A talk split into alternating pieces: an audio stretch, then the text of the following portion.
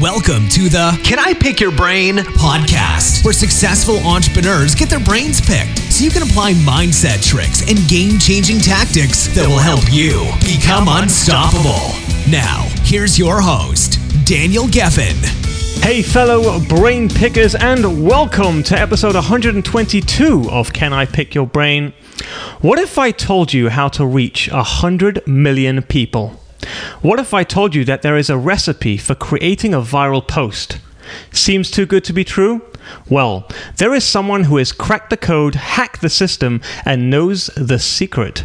A young, unassuming guy wearing a backwards cap. His name is Josh Fechter, and he's the co founder of BAMF Media, a growth hacking media agency. His Facebook group, Badass Marketers and Founders, has almost 20,000 members, and Mark Zuckerberg named it one of his favorite groups.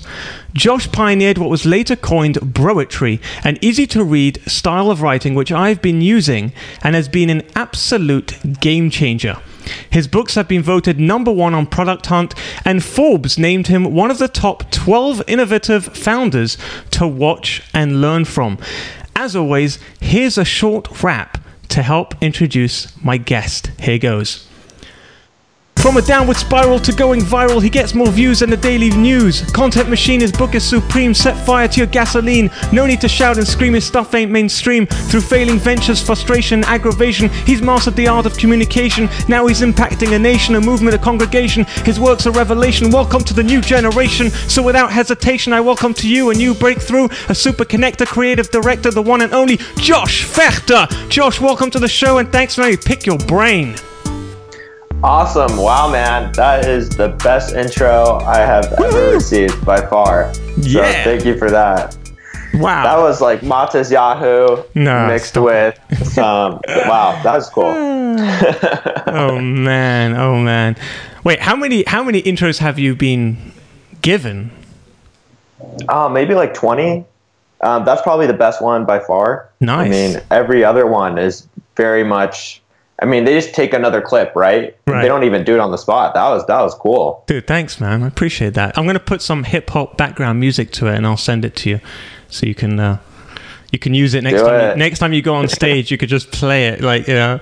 Oh my god. that would be awesome. You that, there should be a job for that. I don't know if there is, but there should Sure. totally be one. Dude, I am I'm like so pumped to have you on my show because you have literally changed the way that I write. Like that I'm serious. My my book I, I just published a book, it became a number one international bestseller. I wrote it in in a similar style to what you teach. And actually, a lot of people came back to me after saying, you know, Daniel, I love reading your book because it's so easy to read, right? And I kind of want to get into that um, broetry. That it's so interesting how they called it broetry. Um, and and I'm sure my listeners are also eager to find out, you know, how you managed to reach a hundred million, a hundred. Like I want to say that slow, a hundred million. Like if I traveled the world and you got on stage and there's like you know a couple of hundred, you might get you know a couple of thousand people in the crowd, right? Here, Oh, think, right? Here you're getting yeah, in I front mean, of a hundred million. Jeez. but so so here's the thing. Here's the thing. I, I want to get into that, but before we get into that, and before we get all viral and all that, um, I want to get to know you a little bit better, Josh. So what were you like growing up, and how did you get into content marketing? oh gosh. So I started in a very different path than what I am now. And we had this conversation just a second ago. I was actually grew up very religious. Uh, I was in a Jewish household, and I spoke Hebrew. Went to very orthodox schooling when I was younger, and actually prevented me from developing a lot of social skills, which was sort of interesting. You know, you weren't allowed to. I wasn't even allowed to talk to girls till I was around like fifteen. Uh, you know, it's so Um, funny because I, I relate. I didn't talk to girls until I was 18, but it, but it wasn't because of religion. I mean, I'm Orthodox Jewish as well, but it was more because I was just shy and I looked like a nerd. I love it. That's pretty much. Uh, Oh man. and so I started studying psychology. I think it was around the age of 18, just trying to get better social skills when it came to business, uh, dealing with people who weren't religious because I was so used to that circle, right? Mm-hmm. And that helped me tremendously. So I started, I didn't push forward really hard until I had a couple startups that failed. It was right when I entered my senior year of college. I left. I already had two degrees at this point. So mm-hmm. uh, it's not like I dropped out or anything, but I left college and founded this startup. Ended up failing a year later. Was the VP of marketing for a mobile app startup afterwards. That one failed. So it basically became really broke. And what's funny about this story is I interviewed at two companies that are worth maybe $500 million today. Oh my so one's goodness. called Grammarly, the other one's called Looker. And at the time when I interviewed with them, they had around 15 employees each. Oh no! oh, how much did you figure out how much you'd be worth right now if you? Oh, I don't even know. I'm just, I couldn't believe it though. You just No way. and it's so hard to see these things. Yeah. Um, and I just remember getting rejected from both those companies. So I ended up moving back with my dad because I ran out of money. And then to get out of my slump, I just read even more books on psychology, personal development, business, marketing. And one of the cool things that I came across, I actually talked about this in a, uh, my speech over the weekend, is I started reading these books about Gandhi, MLK, and really awesome leaders who created these movements, right? Mm-hmm. Movements before there was even an internet, before there was even social media marketing or content marketing. right. And I wanted to know what they did because if they could do it without it, then it just proves that there is other methodologies to mm-hmm. actually creating a movement, creating a following. So got obsessed with that for a while and ended up taking a lot of my learnings.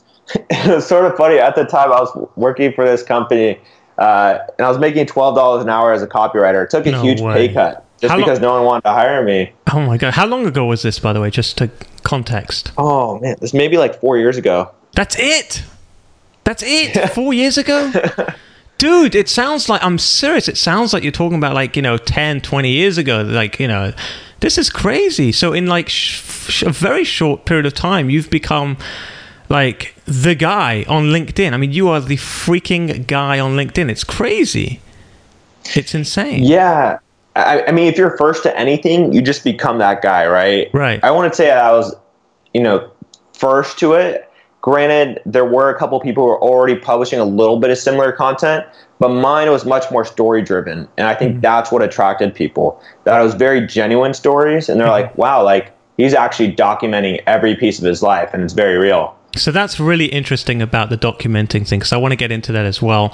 Um, I, I, I tell you why. I recently had an idea for, for my company um, to document everything, like to literally create a Facebook group and then just every thought that I have about the business, like any ideas, I'm just going to video myself. Like I actually took a video of myself the other day in, in my bathrobe because I came out the shower, and of course you get the best ideas in the shower, right? right? So, so I came out It's and. I, I didn't want to lose the idea. So I'm in my bathrobe taking a video, like sharing my idea, right? And I kind of obviously I asked my wife permission for all this, but she's like, "Yeah, do whatever you want as long as it's bringing the money in, you know, as long as it's paying the bills, right?" So, but then I thought to myself, like, am I spending too much time on this? Like, am I going to get completely distracted? Because I put out a post on Facebook and LinkedIn saying, "Hey, who would be interested in in joining the group and and you know come backstage and I'll show you everything." that goes on in my company from scratch, like how I'm going to build it. And and I got like 200 people within 24 hours just going, yes, I want in, I want in. But then I'm like, oh no, do I really want to do this? do you know what I mean? do I really want to do this? Um, what do you think? Because I think there's a lot of people who will listen to this and they'll think, okay, great, yeah, building a community, okay, great, yeah, you know, content creation, yeah. I want to pay the bills. I want to, I want real. I want something that's real. Do you know what I mean? I feel like that's what people will be thinking listening to this. Yeah, one of the hardest things for people to understand is that there's so many different types of businesses. And one of the things that I've noticed coming from a software background is that the services industry is very different. Like in services industry, you may not make a sale for like a month and a half, right? Mm-hmm. When you do make a sale, it could be for like forty thousand dollars reoccurring. Mm-hmm. But you have to have that in you to wait that month and a half, right? Yeah. And you're just like, when is it going to come? I know I'm talking to a few people. Right. Might have to have seven more conversations with them and with just a way different feeling. So, in terms of whenever you're marketing a service industry online, there's no direct path, especially if the the size of the deal is much higher. You just have to have extreme personal brand awareness. So we're based in the service industries as an agency, and we have no direct funnel. It's not like clicks on Facebook ad, converts into customer, right? There's none yeah. of that. Buys a pair of shoes, right? Exactly. I wish it was the case. Right. Um, gosh, uh, and in the software industry, it's just so much easier, right? It's very easy to have predictability there, mm-hmm. and especially as the software is a low cost. Granted, there are softwares that are very expensive too, and you only sell them to larger corporations, and I totally get that. Um, but it's really those industries are made for different people. And I talked to a good friend of mine. He's one of the founders of Book in a Box. Mm-hmm. Uh, he's super smart dude, and what he told me, he said a lot of people when they start e-commerce companies or software companies and their pricing is pretty low, mm-hmm. they become very detached from their customer and there's not a strong relationship built there. Yep. And you may have thousands of very like thin relationships, right? Mm-hmm. Through your customer support. But if you're in a service industry and you have a high priced item, you're talking about you have to be best friends with your customer in yeah. order for them to buy from you. no, I agree with it's that. the only way it works. So you're saying that basically if you're if you're selling a high-end product or service, then you need to build very close relationships with each of your clients and you got to go deep. If you're in a low, you know, you know, commodity type you know, business, then it's not realistic and you could just do pretty much you know the regular old click click on an ad go to the e-commerce site buy and thank you very much is that what you're saying for the most part yes and there are ways around it um, mm-hmm. you can turn a low priced product into a higher priced product. And for example, let's say you have you know 50,000 people who are buying your meditation sweatshirts, whatever it may be, right? um, you could hold a workshop or a conference on meditation, and now you're developing a lot more, like many more relationships and more in-depth relationships with your customers. Hmm. But there are so few companies that take that route because I think they get very comfortable with not being customer facing. And just to make that switch in your head and say, hey, we're also going to do something where it really involves our community, mm-hmm. actually, you have to admit it to yourself that you want to be friends with these people at the end of the day, right? That you didn't just build a sales funnel and it converted, that you right. actually want to be friends. Right. And I think that scares people. Right. Well, here's the thing that I, I, I, look at it as, as almost like real estate, right? So building a community is like owning real estate. You own it. Whereas buying ads is like renting properties. You, you, you keep renting it and it keeps getting more expensive, right? You, if you rent a, an apartment in Manhattan, it's only going to go up and you don't own it. Um, but if you own the building, it's going to go up in value and then you have an even more valuable asset, right? So you know, if, if it takes a longer, it, there's much longer in terms of return on investment.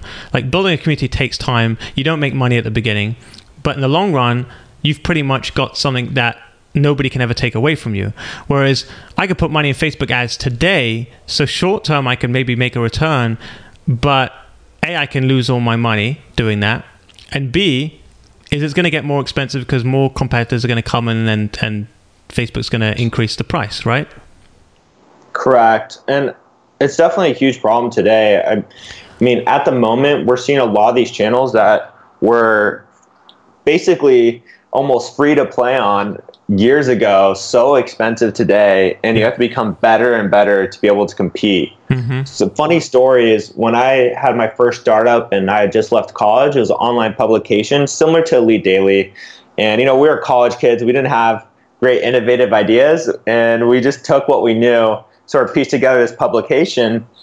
And when we were, ran Facebook ads, we could get a click through, I think it was for 0.00 of a one oh of a oh cent, right? It was God. so cheap. Oh. And oh. This yeah. And off a college budget, we were getting 24,000 visitors a day, oh. which was just insane.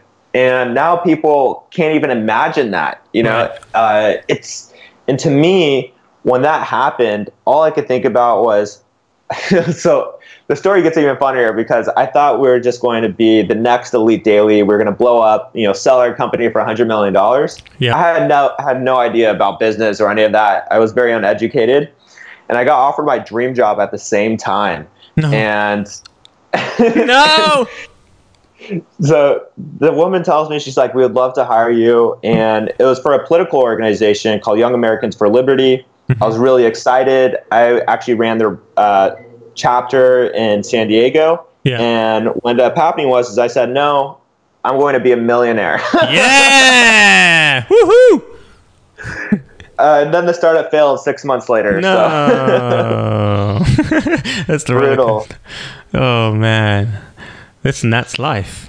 That's it. And, and and by the way, same analogy, right? Same analogy. You can work for someone, and you, you know you get your paycheck every month, and that's great. But then they own you. They own your life, right?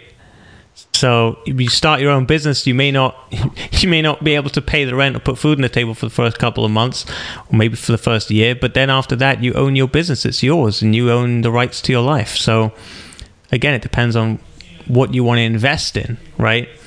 Um, and you've, Josh, you've built something that it's unbreakable, right? It's untouchable. You've built yourself a community, and so no matter what happens on Facebook, like Facebook's changing its algorithms all the time, and and it's getting more expensive. And LinkedIn also, I mean, ads, you know, they're changing everything. But now that you've got a community, you can basically just talk to your community. Nobody owns that except you. How do you build that? That's what I really want to do because I think I think people are sold on the idea, and now what? How do they start? What do they do? Great question. And you know, I just want to start off with a funny story that relates to you know what you just asked. So this mm-hmm. guy the other day, he complained. He said, you know, you're treating this community like you own it, and he started you know trolling me a little bit inside the Facebook group. Yeah. And I was like, I do own it, and I just blocked him, right? yeah, I love that. and I think that's the cool part is people are like, you know, and I said, if you want, you know, for your opinion to be heard, go start your own community, right? Mm, yeah. I'm more than happy to listen to it, but there is a point where I can just turn it off. Yeah, And granted, it's not easy at all. One of the things about communities is you know that the leader is tends to be more passionate about the subject that he's presenting than 99% of the people within the community. So you definitely need someone who's going to be passionate enough to produce good content and keep everybody updated. Not just because they think of it as a sales funnel, but because they think of it of them actually enjoying their life by sharing with people all these cool things that they find. And it it's funny because it never started as a way for me to make money. That was never my intention. really. The group actually started and it was called San Francisco Growth Hackers. Mm-hmm. And I put 11 people in there that I thought were the best growth hackers I knew. And I said, this is a testament to how good of work we can produce. We're going to, and the only thing I allow in this group is the best case studies in the world. And it just turned out that I was the only one producing case studies. like everybody else was like, nah, I'm not going to do it right. and it was just a nerdy outlet. And what ended up happening is founders caught on, especially after I emailed a ton. I emailed like maybe fifty thousand people to join. To be honest, um, Wait, you emailed fifty thousand people? how the freak? How do you even get that many emails? So we used a tool called Hunter.io Yeah. that just scraped LinkedIn at scale, and then we bulk emailed these people using tools like Mailshake, Google Apps, and Wow. we ended up shooting out so many targeted emails, and that's how we knew that everybody I was joining was a CMO, founder, VP of marketing. Don't you get Which- penalized for that though on LinkedIn if you use a scraper? Don't you get smacked? Yes. Today it's much harder than it used to be. No. It used to be much easier. And what I mean by that is like LinkedIn, and especially we're seeing it with some of our clients as well. You can't view as many profiles anymore, and you can't go and grab emails at scale. Right. You can do half as what you could do just a month and a half ago, which is crazy. wow. Um, so there's always this little period of time, right, where you can do something like this. Okay, so but, but can, can I say something because I, I feel like you know people listening to this will be like, okay, great. Don't tell me what you did that worked because I can't do it. I don't want to. I don't want to know what worked before. That's like telling me, oh, you bought subprimes in 2008 and I mean uh, foreclosures, and then you flipped it and made cat. Well, wonderful. I can't do that now. So what what what can you what can you do today? If I was to take your your whole community right now Uh, I'm not. I'm not going to do it, Josh. Don't worry. And I was like, strip it away from you, right? You woke up tomorrow morning and you literally had nothing. You had no connections on LinkedIn. You didn't have your BAMF group of all your groupies in there. Um, what would you do? That's a great question. So there's two ways I would approach this. One is I'd still get people's emails at scale, just not scrape LinkedIn. Okay. So there are already lists that you can go ahead and buy.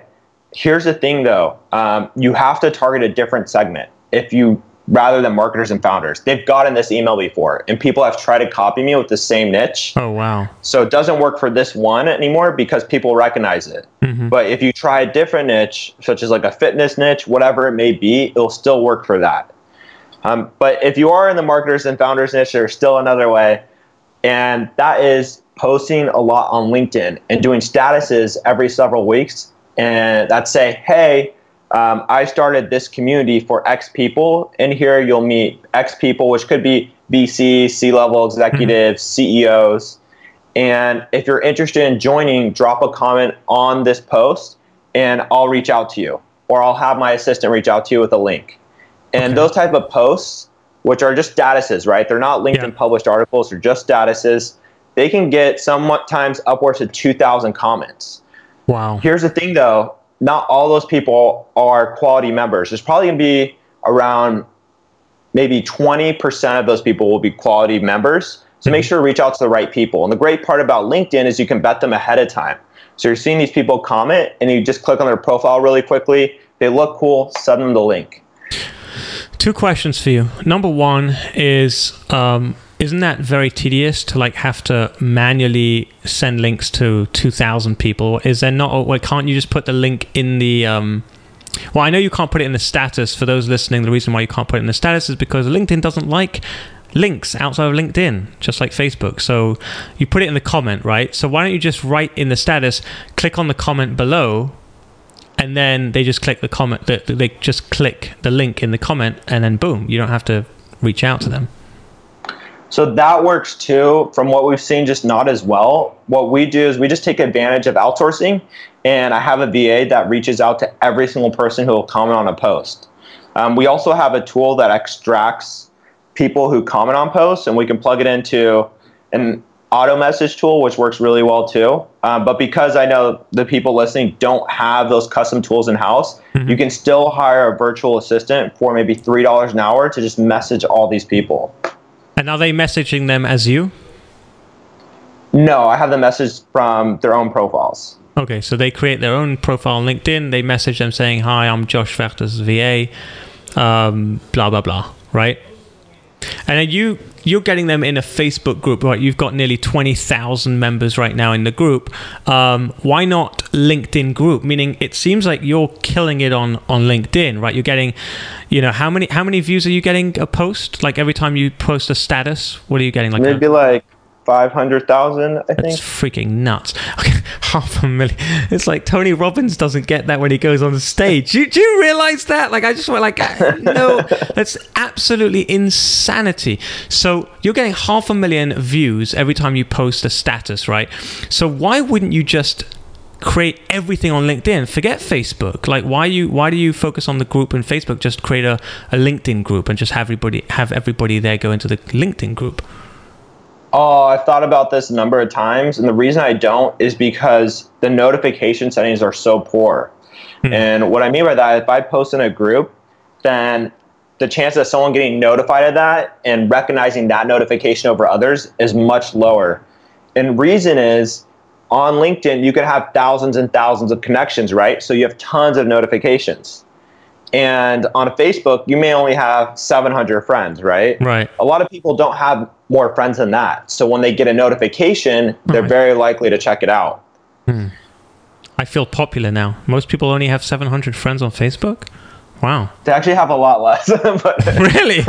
Well, I feel good now because, like, you know, I'm not at 5,000 yet. And I feel like, oh my God, why am I not at 5? The truth is, though, is I don't accept everyone. I know some people, they accept anyone and everyone. Like, you know, some weird looking person dressed as a, I don't know what, in who knows where.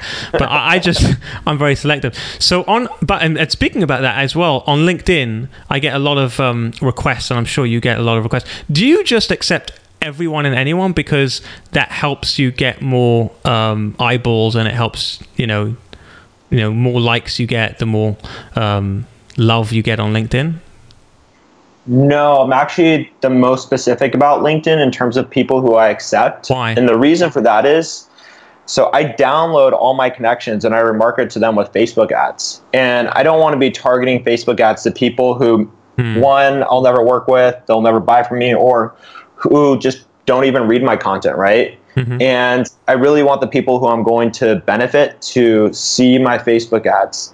So that's a really big reason. And then you're also your connections determine the second and third degree connections who will see your content. Oh. So that ha- that's one of the factors. There's a lot of factors, including you know what skills you have on your profile as well. So if you have relevant skills, um, well, if you have skills, uh, the people who view your content will probably have similar skills. Oh, that's really interesting. And also, I love the fact that you just said that you also send you send ads specifically to people who are already connected to you on LinkedIn. So, essentially, you you are still taking advantage of paid media, but your paid media is going way way further than anybody else because you're targeting people who already know you. Yeah, so I think that's the cool part is you're trying to create that ecosystem where someone sees you on LinkedIn and they're like, ah, does this guy really know what he's doing? And then they see you on Facebook and they see your ad, they're like, man, he must know what he's doing. right. They see you everywhere, right? You suddenly pop like they have one contact with you, and suddenly it's like, dude, this guy's following me around. What the heck is going on? He's everywhere, right? That's A hundred percent. That's what I tell people. Like as soon as you take any step into the community or even into my personal brand, you will never leave it. Mm-hmm. Oh and it's crazy God. because people tell me that all the time. That sounds kind of stalkerish, Josh. I mean, tell us a bit about your background. I mean, what really happened back then? Was there, was there stalker behavior going on? Like the 15, you know, you're 15, you hadn't had the girlfriend, and you kind of. All right, we're not, we're not going into that. Going back to your post statuses, half a million per status. Okay, how do you do that? Because right now, between me and you, um, about a month ago, I was at about 3,000 to 5,000 uh, a status, and I thought that was pretty cool. I was like, oh my God, 3,000 to 5,000. Like LinkedIn, I'm lucky if I get like, you know, 100, 200 likes. You know, that's big. How, and now I just started cracking the 10,000 mark because I've just been posting every single day. I post one post, and it's something that's just emotional. I put, so I play some music in the background. I don't know if tell me if I'm crazy, but I play some music in the background. It kind of gets my emotions going, and I start getting a bit poetic and, and artistic with the, with the post. And I use your formula, and and it seems to have worked because I've went from five thousand to ten thousand per status. But how do you get from ten thousand to half a million like you know or, or how do you go from zero to 10,000 for those listening that aren't even at the 10,000 mark Yeah, great question. So one of the things I noticed, the difference between I'll start with ten thousand to five hundred mm-hmm. is that the formula is always followed perfectly. There's not one thing that's wrong with it. okay And I mean not even one thing. It's just crazy how that works. Right? serious And we've seen this repeated. We have some writers on staff, and we have um, one who applied to work for us, and we said, "Here's a style guide. Go write six viral posts in a row, and if you can do that with this style guide, then we'll hire you." And the first post she wrote got 10,000 engagements. This is after like she would maybe get 150 engagements, right? And the second one got 26,000, and I was just like, "Wow, this is Wow. cool." wait 26,000 is views right 26,000 engagements. So 26,000 engagements is probably like several million views. What? I know. Come on, It's man. Come on. And all it is is a, it's a formula. It's just like a like a. How, how many steps are there in this formula? Like, what do you follow? What is it? So one is you have to have a great intro, and because you're on LinkedIn, ideally it's something career related, and then you pull it into pain, or you can start with pain. Okay, stop. Stop So- for a second. I'm going to cut in. Career related. Okay, that's important. Why not? If it can it be business related, like about founders, or it has to be career? Does it have to speak to to everyone, or can it just be specific to your niche? Great point. So it can be business related too. Mm-hmm. I wouldn't dive too deep into your niche. We've seen this over again where people tend to suffer because they start off with something too technical and Mm-hmm. it's not relatable to enough people. The technical people won't see your content if it doesn't get pushed out anyways, right? Correct. So start with something that's very relatable and then put in the technicalities at the end. So we do that for a lot of people we work with and what we see is as soon as that learning lesson comes up all the way at the end of the status, it's it's like I founded this company and it does X and Y. And then people want to listen to it because they just went through this emotion driven story and they want to know that little piece of what you do.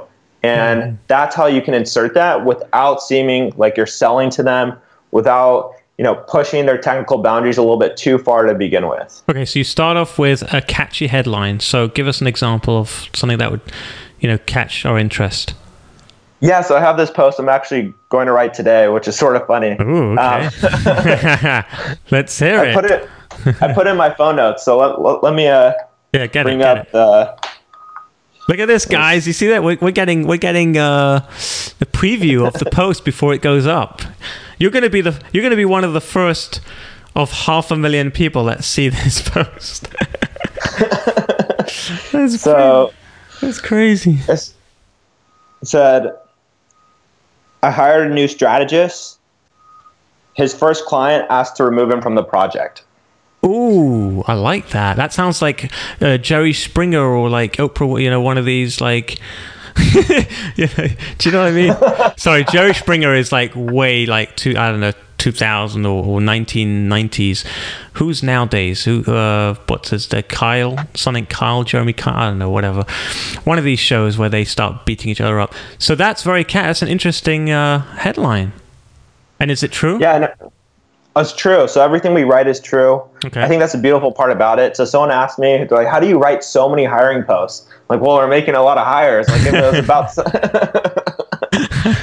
right. So basically, it's it's it's got to catch you in the first two sentences, right? Mm-hmm. And then Correct.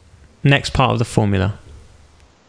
Next part of the formula is one is you can reveal what I like to call self-conscious thoughts of you going through this moment. Mm-hmm. So, and that's where the vulnerability comes into play.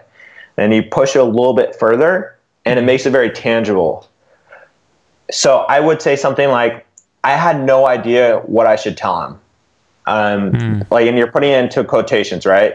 Right. So, this way people are like, wow, these are thoughts going through his head. This is pretty intense. Hmm. And you could also pull it into some more, I'd like to say, um, point on these emotional cue, cues that have to do a lot with business as well as career related stuff. And that includes uh, my employee came from X background that he overcame, right? Mhm. So creates this hero's journey. So we could dive into the more vulnerable aspects of his life as well. And through that, people are like, wow, like I'm now rooting for this guy. Like he did mess up, but you know, I want him to win. It's like watching a movie. It's like watching a, Hollywood movie. Essentially, you're just basically taking the, the, the the formula of what it takes to create a great Hollywood movie, and you're putting it and condensing it into a single status post. I mean, that's what you're doing, right? I mean, a movie they've got to come up with a catchy title, right? Um, and then they've got to have the whole, you know, the storyline. It's got to, it's got to, it's got to go into the, dig into the emotions. And you, there's always like a, a guy who you're rooting for who becomes the hero at the end, right? That's exactly what you're doing. 100%. And what most people don't realize is I actually used to be a fiction writer. I still am a fiction writer. So I love stories. And it's only the, almost the only type of writing I read today is fiction. I don't read any more business books, maybe Really? like a business book every six months. Wow. But I'll read fiction all the time. And I just knew that I was not going to make any money from fiction for a long time unless I built up this audience first. right. You know what's really funny is that it's it's interesting because you probably make more money reading fiction books than you would reading business books in a way. Oh, it's so true. And everybody's always looking in the wrong places for advice. Hmm. I think they have to pursue what they really love. And I pursued fiction. And for a while, it made me no money. And Right. then all of a sudden, I found storytelling and status areas. Like you just never know what it is, right? Right. And I could release that passion in another way. And all of a sudden, I have an audience. And I'm just like, wow, this is really cool. Like, who would have thought? Hmm. And the truth is, is that you can build audiences in, in many different ways. You do it through writing. I do it through speaking. Some people can do it through through video. But it's all the same formula, right? It comes down to you got to have great titles. So, for example, my show, I'm going to have to have like you know a good title for this so that it hooks people in and and then there's got to be you know we got it's got to be vulnerability right you said that it, you got to get vulnerable nobody really wants to just hear someone give advice. They want to hear a story. They want to hear about what happened and that's really what storytelling is all about right? It's about getting into the person's personal life right? Correct. And as i like to say you earn the right to give advice through storytelling. Mm, like and that. they like they say the same thing about sales and cold emailing like earn the right to get in their inbox by Mm-hmm. doing your research ahead of time and i feel it's the same way with storytelling you got to give them what they want and you got to drive their emotions before you say this is what you should do So what's the next part? So you've so they've written their catchy title. They've got their kind of their story. They've got the the hero, right? The the guy who's who's on the down and out, but now people are rooting for him, right? The character. What's next? so you pull in the twist so the twist is I, as you know, the founder and CEO, people say, "What are you going to do to reprimand him?" But I'm not going to reprimand him at all. Instead, I'm going to thank him, right? Something like Ah, that. yeah. I'm going to be like, "Why would you thank him?" Right. And then this is where all of a sudden the learning lessons start coming in. Is you know, like I'm thanking him because he just saved me. You know, let's say twenty thousand dollars in learning lessons Hmm. because now he knows what he needs to do and I no longer have to pay for that, right? So and they're like, wow, like I didn't think about it that way. Hmm. So just pulling them for that other loop and then tying it to a bigger picture at the end that's more relatable. And making sure you also tie that in with the reader. So using the words you hmm. more at the end of your status. So saying, you know, we all go through these same situations like every day. Mm-hmm. And many of us do X and Y but it's when we take this step forward and lend our hand to others as we realize X, right? Hmm. And that's when it really drives the point home, and people are like, "Wow, I can walk away with this." Hmm.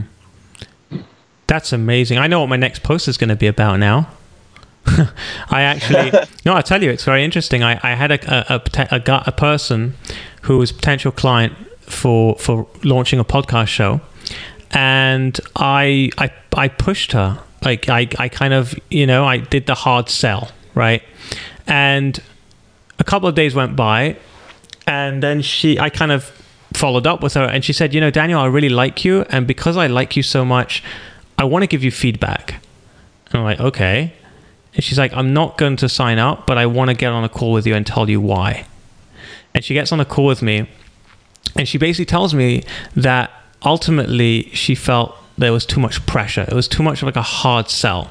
And we had this whole, like literally 45 minute conversation. And she's built a, a, um, an eight figure business, right? And so she's, you know, 10 years older than me. She's wiser. And she's giving me all this advice. And you know what I said to myself when I put down that phone? I said, I might have lost $3,000 worth of business from her, but I gained a lot more than $3,000 from that conversation.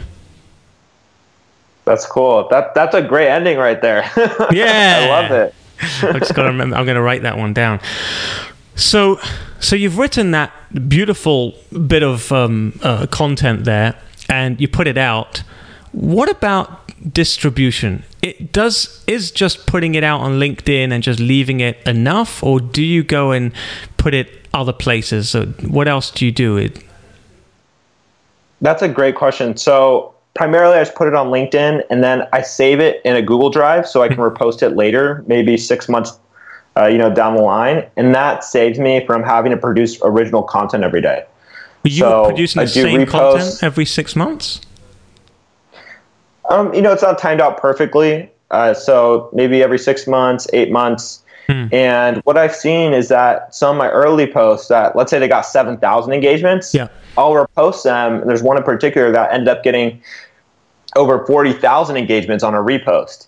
And I was just like, wow, that's crazy because it took me no effort. That's so interesting. well, do you only post once a day, or you post a few times on on LinkedIn? I try to post once a day. Sometimes I don't get around to it, which it's very hard being. I'm trying to get people to take a little bit more of uh, my uh, time off my plate mm-hmm. in terms of some of the activities I'm doing, and then I'll be able to push out a lot more content. We are hoping actually for someone to start this week for to help me out and offload some of my work, and they ended up not working for us. So now I'm going through another round of interviews. Mm. So, so, but once a day, you're saying is enough. You you shouldn't do more than once a day. No, you could do twice a day. I'd space it out 12 hours in between each. Okay. But honestly, you only need once a day if it's really good content. And it's already hard enough to do once a day. So I wouldn't put pressure on yourself to do twice a day. Okay. So now I'm I'm I'm trying to put my head I always I'm always thinking about okay, what what are my listeners thinking right now? What do they want to ask, right? And I, if I was listening to this, I would probably be itching to say something like, "Okay, great, great, great, great." So so so we build it up, we get this content out, and you've got you know 20,000 people viewing the, uh, a, post. But how do you turn eyeballs into paying clients? I, I can't pay my bills. I can't go into into into you know whatever supermarket and, and buy milk and eggs for oh look i got 100000 views here. Can you look, look at me like i'm freaking nuts right? How do you turn it into cash? So what do you do with all of those views? Yeah, great question. So what we do is we tag our company page in every status that we put up mm-hmm. almost every status, probably like 90% of them. And that drives traffic to, it's basically essentially a landing page, right? People are reading what your company does. And there's a link right there to visit your website. Ah, okay. So, so there's a rabbit hole basically. There's a little, little, little crumbs you're leaving for people. Exactly. And we insert the name of our company very organically, mm-hmm. which helps keep the posts well engaged with so people don't feel like we're selling to them. Yeah. And just by the sheer amount of people that are viewing the landing page and viewing my profile, um, we have people come to the website, just reach out via email or LinkedIn Messenger. And again, it's probably a little bit harder to do um, LinkedIn statuses and try a direct ROI to a software product, right? But mm-hmm. it's definitely there if you do are in the service industry. And let's say you go to a conference, and we have a client who went to a conference recently, and his demographic is a lot older. So when they see him doing the cool hip stuff on LinkedIn, everyone's talking about it, right? Mm, yeah. They're all like, wow, you're really staying up to date with what's going on. Like you're doing all this new stuff on LinkedIn. And he's even retargeting them with Facebook ads. And they mm. brought that up as well. And just because there's so few people to compete with in older demographics, this guy's just crushing it. wow. So let me talk about the breadcrumbs for a second, just to make it very clear for, for, for, the people listening. So you leave a, you do a hashtag. Is that what you do? Hashtag and then the company name. And that then takes you to the company profile page on LinkedIn. And on the company profile page, you have a little bio, what you do, and then a link to the website. And then obviously they go to the website, and hopefully your website isn't crap and people can convert from the website, right? I would say our website's pretty awful right now. Okay. We're actually getting it redone this week. Um, so it's been it's been a, like a three month process of designing our own website because that's how it is when you design anything you own. it's never ending. So creating the uh, profile, the, the, the business profile page, obviously is also an integral part of the process as well. You've got to have something there that's going to entice them to want to click the link, right? Correct. Um, not always though. Okay. And reason for that is that people go through this emotionally uh, this emotion driven story, right? So they're reading your copy about what your company does yeah. with a lot of emotions, and they're just it's like if someone read a blog post, right, about your life that mm-hmm. was very touching, and then once your homepage where your sign up button is, right, the chance of them converting is just so much higher. Yeah, and it's like putting distributing blog content at scale. That's how I see it because it's the same emotion that goes through.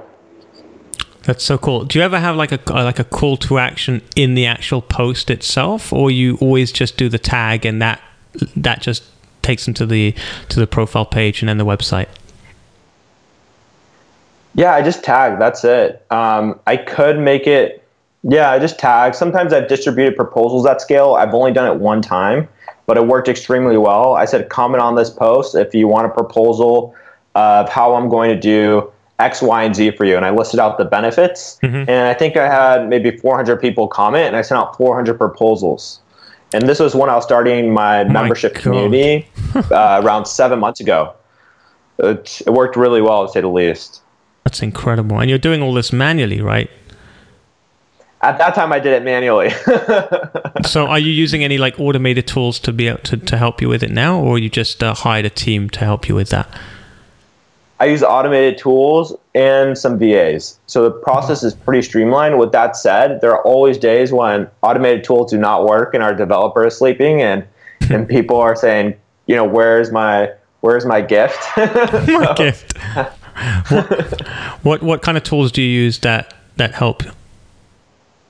Yeah, so I mean, it's just in-house custom built tools. We my co-founder, he's a programmer. We have a programmer and a data science on staff, a data scientist on staff. Are you going to share those? Are you going to are you going to create businesses out of those? We've thought about it for so long. Um, I just don't think that's us. To be mm-hmm. honest, my co-founder would probably disagree. right. But with that said, I think I want to pursue the community route far more, and I don't want to lose track of that. I think that's what's going to truly help us become a global name. Hmm. And have you thought about, let's say, doing, and I'm asking you this for a specific reason. Um, have you thought about creating courses that you charge for so you can create some more residual income? Because you can create a course on how to hack LinkedIn, right, easily, and you could charge a couple of hundred bucks, no problem, right? Have you thought about doing that, or are you so laser focused that you're just like, that's that's that's bird food? I don't I don't want to get involved in that. Great questions again. So one of the things that I had experienced is that I did create a course. By the way, Josh, are these re- are you are these really great questions? Or are you just saying that because I feel like you kind of like I feel like you have to say it's a great question. It's like is it really great question? so, so, so the trick is if you say that's a great question. It gives you a time to think. Okay. To figure out an answer, right? Yeah, but, so but you know, it's really that, just me stalling. but the boy that cried wolf, right? Once you say it like every time, I kind of lose. I lose. Like the first time you said it, I'm like, ooh, I asked a great question. Second time, I was like, ooh. Third time, I was like, again, again, another great question. And then the, the seventh time, I'm like, okay, he's just BSing now. Like, I'm not asking great questions. He's just using it to buy time. All right, great. Sorry, Sorry Josh. All right, go on. Good tool. uh, so what was the question again? I told. Yeah, I, I knew I would. I knew I would throw you off, but I had to say because it's just like I, I, needed to get it off my chest. Um, so so rewind. Um, I asked you about the, the the courses. Why you wouldn't get involved in courses? Is it because you know you want to be laser focused on creating what you're doing rather than the little breadcrumbs of creating courses?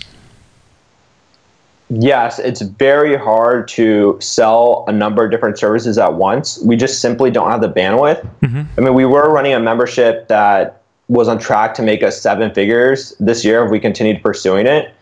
But it just didn't matter. The agency was more important and it's more scalable in the long run. You can mm-hmm. build an agency to $100 million. You can't build a course to $100 million. And I need mm-hmm. to put my focus where it matters most. Mm-hmm. And granted, it doesn't mean you shouldn't do a course. Like if you're a lifestyle entrepreneur and you don't want to work crazy hours like I do, and you know work with tons of people and have to work with a lot of employees, mm-hmm. then go do a course right up your alley. I love it. Um, for, for, me, I simply don't have the time. Um, I actually did get contacted by Udacity. They want to do a growth marketing course with me. Mm-hmm. And I said yes. And the only reason is I don't have to do any of the distribution and none of the selling. Mm-hmm. Okay, that sounds cool. So the hundred million dollar that's that's the goal to build it into a hundred million dollar um, agency. Um, how do you scale that without having to like give up time? Because uh, you know one of the things that I you know that we talk about in the entrepreneur space is how to scale a company so that you don't have to be involved in whoa what was that involved in oh, trading it's like sounded like you were swatting a, a massive fly with like a hammer oh, oh, someone left the front door open oh okay close this it's fine I'm not even going to edit that out because it's quite funny. Um, and I don't edit. I don't edit my show, so whatever goes goes. Uh, so sorry for you people jogging out there and suddenly you like thought you hit a truck. Um, what was I going to say now? I, I keep losing my track. So um, $100 million, that's the goal. Um, oh, trading time for money. So, one of the things that entrepreneurs always, uh, you know, what we try to strive for is to, to scale up, but without trading time for money. How are you, how are you going to do that with an agency? Yeah, it's it's very difficult to be honest. The services industry is so hard and the only great answer for that is that we're doing sort of a community workaround and going to be building out membership communities in different cities. We already finished the landing pages. We're hoping to launch it ideally this week or next week. Mm-hmm. And it'll look similar to someone paying $99 a month, mm-hmm. attending two founder dinners a month. They get access to awards, swag, and obviously an exclusive network, uh, Facebook group for their city as well. Mm-hmm. Um, I'm actually pretty lucky and fortunate. I used to manage a membership across seven different cities for an events company. So I'm very familiar with what uh, the sales model looks like, and I think it's going to work out really well. And if it does, if it works for one city, we're just going to scale it across 50 as fast as possible. wow! So this is more of like a membership um, area that they have, and and it doesn't cost you much to run it, and you don't have to spend much time. Similar to a course in a way, but in a, in a, in a sense, with the course you got to keep selling it, whereas the membership area, people just sign up and then they're in, right? Yes, that's one thing I don't like about a course is that once someone takes it, they're the only thing you could do is upsell them into another course, right? Right. Yeah. And it also goes back to this point that we discussed earlier, which is there's this low value items which creates some distance mm. between uh, the person who's selling and the customer. Yeah. And I think courses do that, especially if they're not tied to membership. So mm. we're very much about relationships and having that community. So we don't want to be selling those type of products. Um, and just because we love what we do and we love the people in the industry. Hmm, amazing. So I just want to end off with, with one more question, Josh, um, which is, you know, talking about building this massive community and at the same time, you want to be personal. How do you do that? How can you have that personal touch and that personal deep relationship with with every member when there's so many of them? Oh gosh, um, that's that's a hard question, and the reason for that is I don't know. I'm figuring that out every day. Um, hmm. It's one of the things that has really affected me, and just trying to. And I think about it every day. Is like, how do I scale my time? I can't have one-on-one meetings with every single employee every day, right? Right. I can't even talk to every employee for 30 minutes a day if I wanted to. Right. It just doesn't work like that. And then I have the whole community to look afterwards. So I don't have a great answer for it at all. I'm trying to figure out as I go along, and I think that's definitely one of the hardest parts about what I'm doing. Mm. Okay, so then to be continued. So I guess when you figure that one out, Josh, we'll have to do a uh, sequel to this. Awesome. Yeah, you, the final question stumped me. I love it. Final question. As long as it wasn't a great question, because you said it was a difficult question, so that's good. So there's some change there. Um, and for those listening, that I'm, I'm, I'm almost 100% sure that uh, people listening to this will want to you know find you and follow you and you know what uh, what should they do i know you've got a, a book that you just launched content machine where can they get that yeah, definitely. Uh, go check out the book Content Machine on Product Hunt. Feel free to join the Facebook groups, uh, the Facebook group Badass Marketers and Founders. Mm-hmm. Uh, feel free to connect with me on LinkedIn. Just send me a personalized connection request saying you heard me on the show, and yeah, I'll be in touch. I'm very friendly. I respond to almost every message. At least I try to. So if you do reach out, um, chances are I will respond to you. Nice. Well, Josh, this has been so awesome. Um, thank you so much for letting me pick your brain. And thank you to my fellow brain pickers. I'm looking forward to the day when I'll be picking your brain. You've been listening to the Can I Pick Your Brain podcast. Inspiration without perspiration is like a tiger without teeth. So, to put these ideas into action, head over to danielgeffen.com.